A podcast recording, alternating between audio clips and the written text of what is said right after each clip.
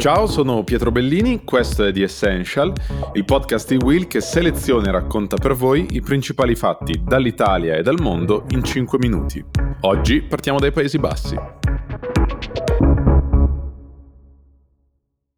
Se vi è mai capitato di guardare le copertine degli album dei Pink Floyd, forse vi ricorderete quella di Atom Earth Mother. È quella in cui compare una mucca bianca con delle macchie nere in mezzo a un prato.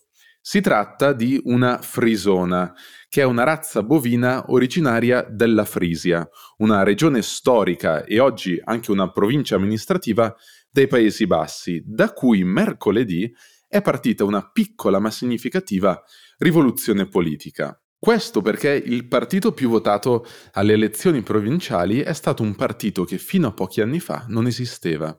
Si tratta del Partito degli Agricoltori, nato nel 2019 da una serie di manifestazioni che avevano coinvolto agricoltori, allevatori e abitanti delle zone rurali del paese.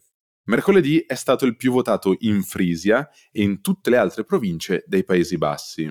Questo risultato potrebbe avere delle serie conseguenze anche a livello nazionale, perché l'esito delle elezioni provinciali determina la composizione del Senato, dove il Partito degli Agricoltori potrà contare su 15 dei 75 seggi dell'Assemblea, una quota non indifferente, anche perché il Senato ha il potere di porre il veto sulle proposte di legge approvate dalla Camera. E questo potrebbe complicare i piani del governo guidato da Mark Rutte, in particolare per quanto riguarda le politiche ambientali. Il Partito degli Agricoltori, infatti, era nato nel 2019 a seguito delle proteste degli allevatori e degli agricoltori del paese. È quello che nel mondo anglosassone viene definito un single issue party, ossia un partito che nasce con un singolo obiettivo, con una singola battaglia politica. Nel loro caso l'obiettivo è fermare il piano del governo che punta a dimezzare entro il 2030 le emissioni di ossidi di azoto e ammoniaca.